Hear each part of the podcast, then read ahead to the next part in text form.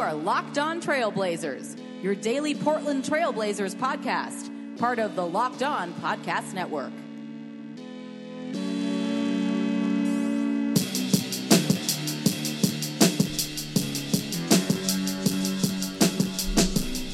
Hello and welcome to a November 29th Wednesday edition, Draft Wednesday edition of the Locked On Blazers podcast. I'm your host, Eric Garcia Gundersen, here on Locked On Blazers. I'm a writer at a lot of places these days, LeBronWire.com, other places, and of course, your host here on Locked On Blazers, part of the Locked On Podcast Network.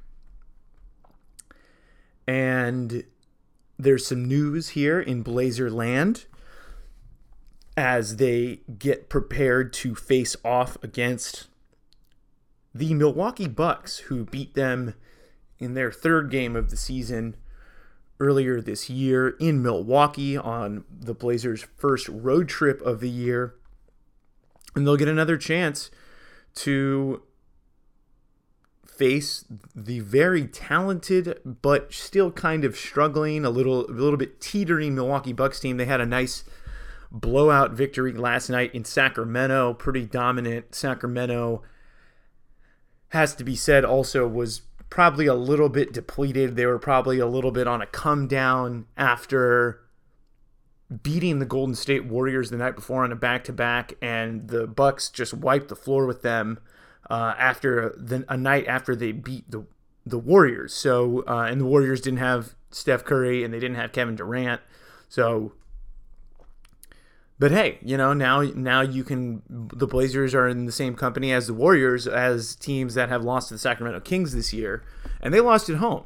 Uh, so, uh, but they're facing the Milwaukee Bucks on when on Thursday, excuse me, at the Moda Center should be a really fun game, and it's going to be an even better matchup than I think we anticipated with the return of Al Farouq Aminu.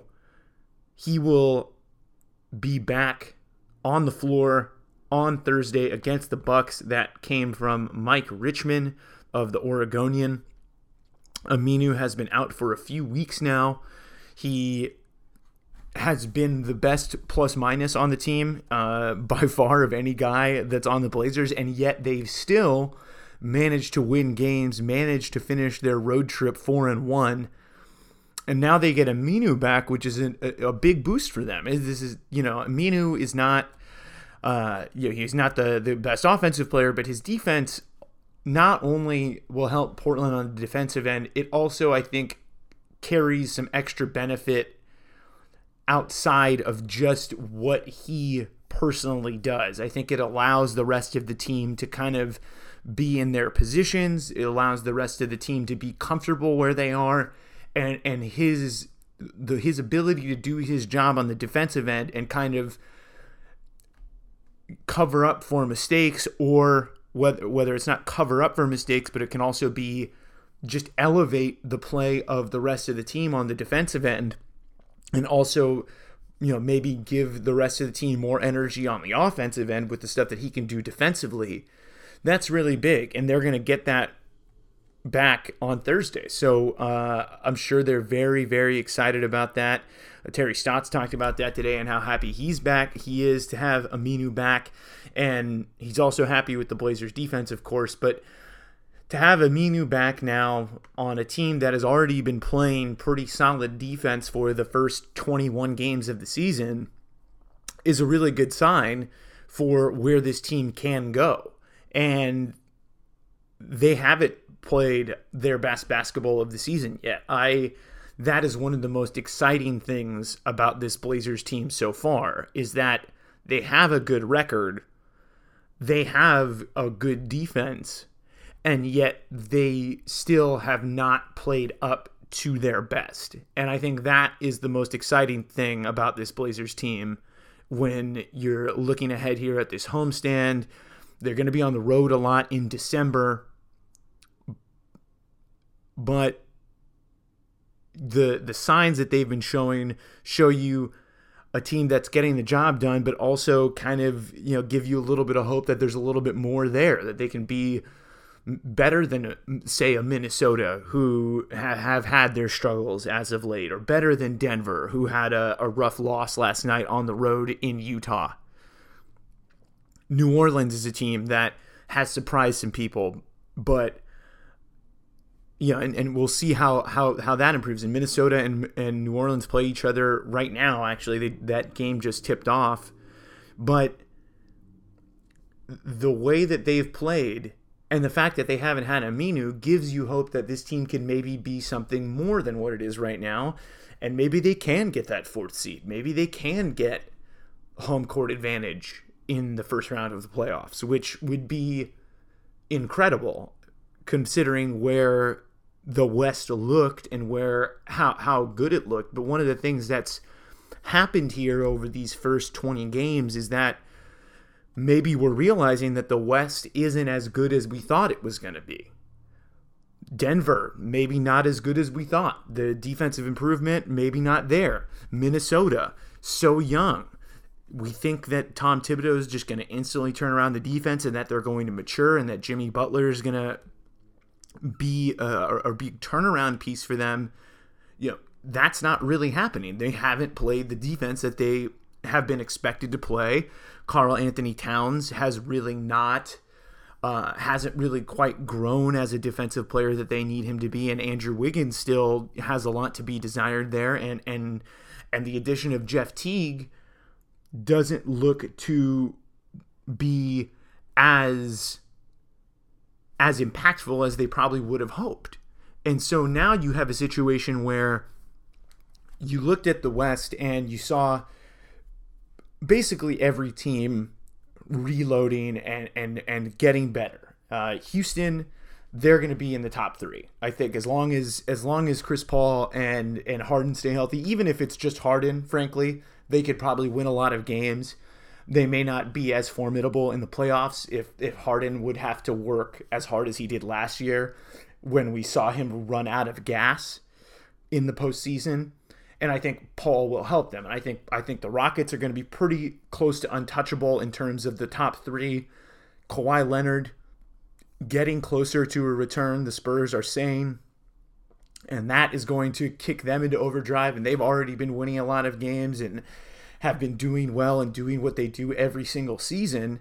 And then, of course, there's the Warriors who you know, may not win as many games as they had in years past, but they're also kind of trying to manage the long game there by trying to figure out find ways to get rest for Curry, get rest for Durant, Iguodala, Klay Thompson, Draymond Green, guys that play a ton of minutes for them that have been on these finals teams now that have gone to the finals three years in a row and uh, you know are a favorite to go for a fourth. So you have three teams there really that are just you're not gonna catch them. As as as as encouraged as I am by the Blazers play, I can't see them getting in to the top three. I can't see them go getting past San Antonio, Houston, Golden State. But everybody else in the West, Oklahoma City, a team that I thought was going to be in the top four, cannot cannot figure out how to finish a game. They just they they have they have just have incredible ineptitude at finishing teams off. They have a great net rating, they have great advanced statistics, but when it comes down to the end of games, they've really had a lot of trouble. Whether it's finding the odd hand, or or just making the right shot at the right time, whatever. They they haven't gotten it done. The the, the Westbrook George Melo thing hasn't really worked itself out. They're they're outside of the playoff picture as it stands. And so you have a lot of teams that are failing to meet expectations, whereas you have the Blazers, who I would have to say at this point in the season have exceeded expectations.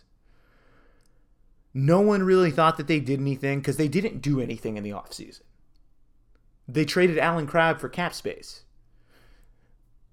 Their their best basically their biggest addition to the rotation has been Pat Connaughton, who in the summer did not look like a guy that you know, looked like a guy that could get cut before the season started. And now he's starting.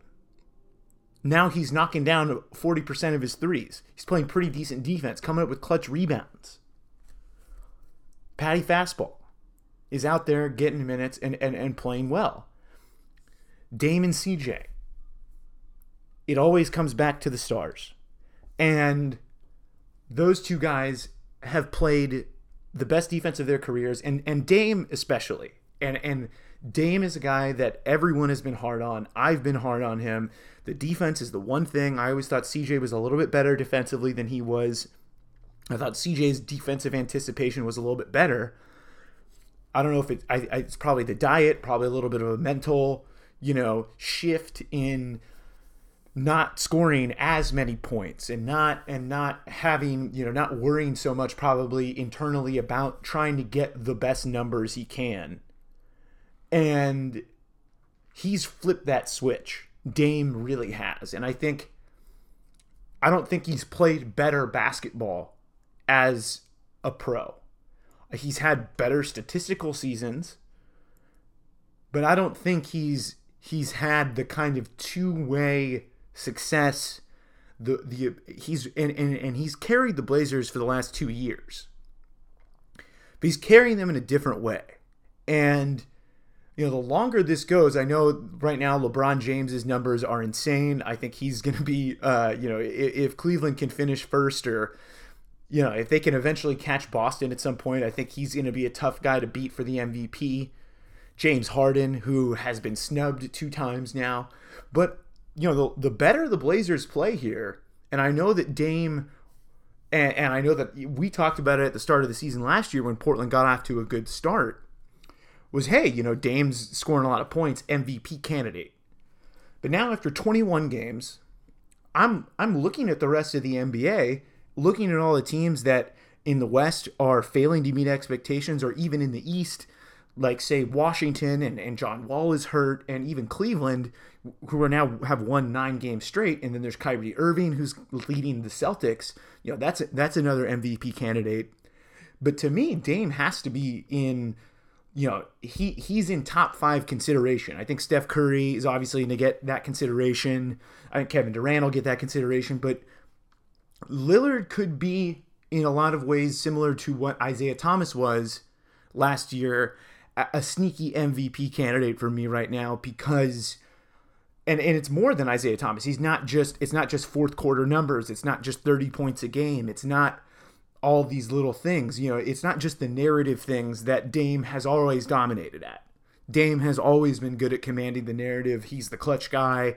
He steps up in the big moments. He's always had that. But the basketball on both ends is where he's obviously been working to get to, and he's here now. The way Dame has played has been the type of stuff that you that is what you gets you into the MVP conversation. Can he win the MVP? I don't know. He's it's not going to happen this year. But this is the type of stuff he needs to do to really get in the MVP conversation. And I think it's going to be almost impossible if the Blazers continue to play like this, especially on the defensive end, that Dame's not going to make the All Star team this year. Dame has had a beef with the All Star, and, and, and rightfully so, especially two seasons ago when he had the Blazers playing better than anybody could have thought. He was having the best season statistically of his career. But with the way the Blazers are playing, and if they can maintain this pace and stay in that middle of the pack of the West, it's going to be really hard to keep Dame out of the All Star game.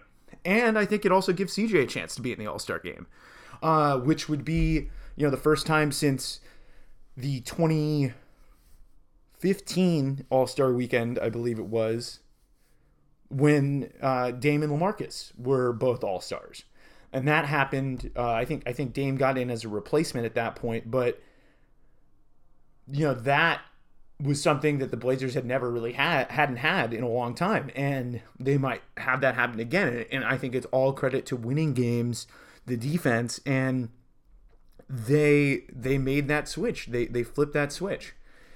And as I mentioned at the top of the show, it is draft Wednesday here on the Locked On Podcast Network. And that means that you get a chance to draft and play for money on the draft app. Did you know that winning on draft, your chances are 80% better than on salary cap sites? And that's why it's my favorite fantasy site. No more getting crushed by the pros, no more multiple entry stuff. You're in the league, you draft, and you have a million other people that have already downloaded draft and are playing fantasy sports this way. You can do a real live NBA draft right now, be done in under five minutes, and then get paid the next day. Drafts are filling every second, so you can join one whenever you want. All new players get a free entry into a real money draft when you make your first deposit, but you have to use the promo code LONBA. That's right, play in a real money draft for free on draft just by using promo code LONBA. Draft is so sure that you will love their app and their game experience that they're even offering Locked On Blazers and Locked On NBA listeners a money back guarantee of up to $100. So just search for Draft in your app store. Go to draft.com. Come play for free with me right now. Enter promo code LONBA on draft today. So, Al Farouq back. The Blazers at home. December around the corner, a tough month for the Trailblazers. Lots of road games. But this team is is in a really good spot and I I don't want it to get lost. And one of the things that I've been talking about a lot with regards to the Cavaliers for my work over at LeBron Wire is that it is the the the, the OKC situation is really interesting because Oklahoma City is not a team that lets assets go for nothing. Other than Kevin Durant, they have managed to get a return on all of their assets in some form or fashion. You know, Serge Ibaka, they they didn't think that that was going to help bring back KD. They flipped him for Victor Oladipo and Sabonis. They end up flipping that for Paul George and and that's how they operate. So the longer this goes, we could get we could see a situation where in in February, if, if things are still going the way they are, where Oklahoma City has to look at themselves in the mirror and say, well, who are we? What are we going to do for the future?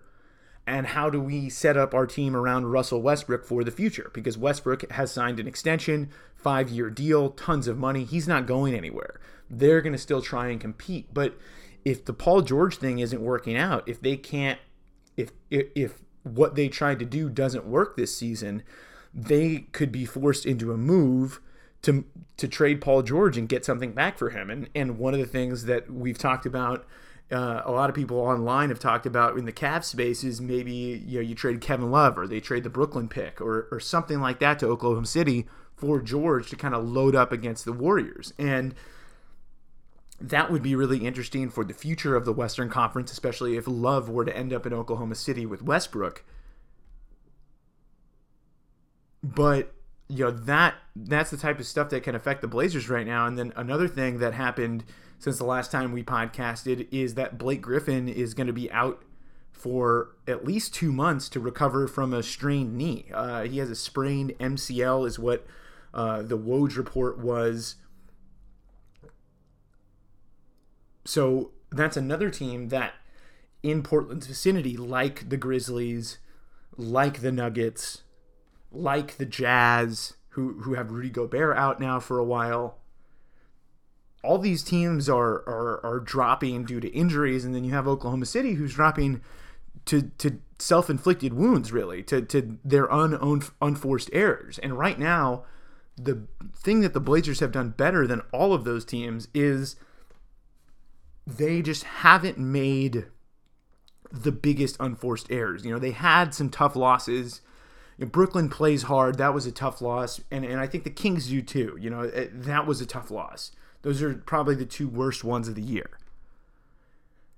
But other than that, they've really taken advantage of, they've beaten the teams that they need to beat, that they should beat. And they have been winning on the road and playing good defense. And I think it's going to get better I, I really do. And I think Aminu coming back will help solidify everyone's roles even more.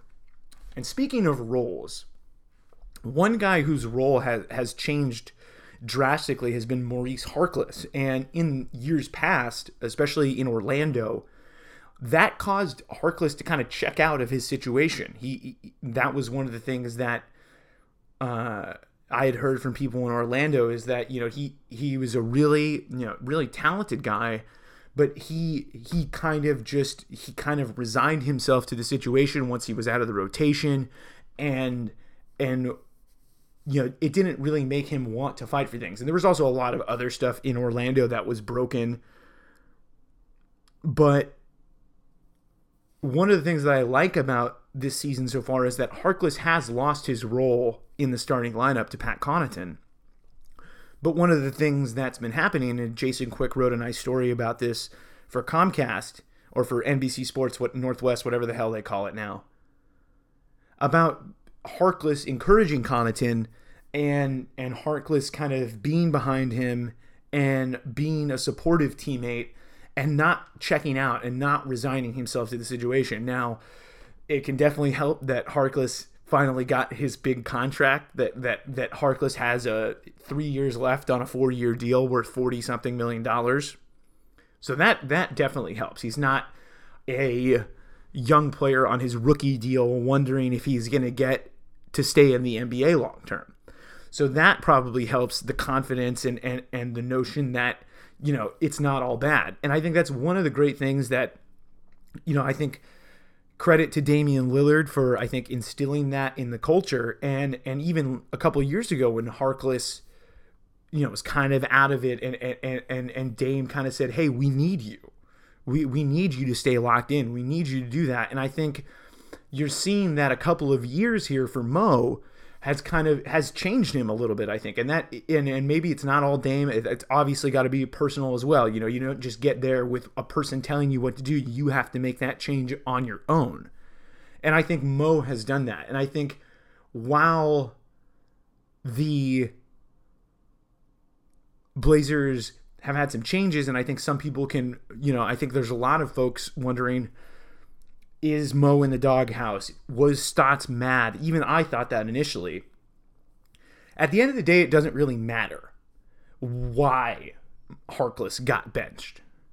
And I think what really has been impressive to me about this whole situation with Harkless and Connaughton and the switch that happened there is that Harkless hasn't checked out. Harkless has still been engaged and I think he should get commended for that because that was something he struggled with earlier in his career. And and I don't think this is this is it for Mo. I, you know, Harkless is is one of the best defenders. I think when he plays with Aminu, that gives Portland a different dimension, and they both play off each other really well. So that's not to say that that Harkless is going to be relegated to this role, playing 15, 20 minutes a night, not starting anymore. Connaughton has earned that spot. But it's nice to see that Harkless is not losing confidence, that he's still being a part of the team, that he's supporting Connaughton now that Connaughton is in this new role. And I think Harkless, he's going to have more of these moments. He's going to have important moments throughout the season. That is the flow of the 82 games. And it's good to see the way that he's embraced this point in the season right now. And I think you know this could have had this could have created some tension it could have created a situation that would be hard for everyone to work with. Connaughton would feel bad. Harkless would be sulking. You know, you, you can see the way that that could play out in a per, on a personal level that it wouldn't work out the way that it has. But and especially too in the games that they were playing in New York City in Mo's hometown, you could see where that could be that could create a lot of friction and the, right now it hasn't, and I think that that's a testament to the growth of Harkless, and I think a testament to the culture of this Blazers team, where you have a lot of guys where in other places like Nurkic, you know, where or or Harkless, where when things didn't go their way at their first stop, they kind of resigned themselves, and they're not right now. So the Blazers continue to grow. We will be back with you after Thursday's game against the Bucks. Subscribe to the podcast on Apple Podcasts, Spotify, Google Play, wherever you can get a podcast. We are there. Subscribe, tell your friends, and we'll be back again after the Blazers play the Bucks But uh, your young Blazers are growing up. Until next time.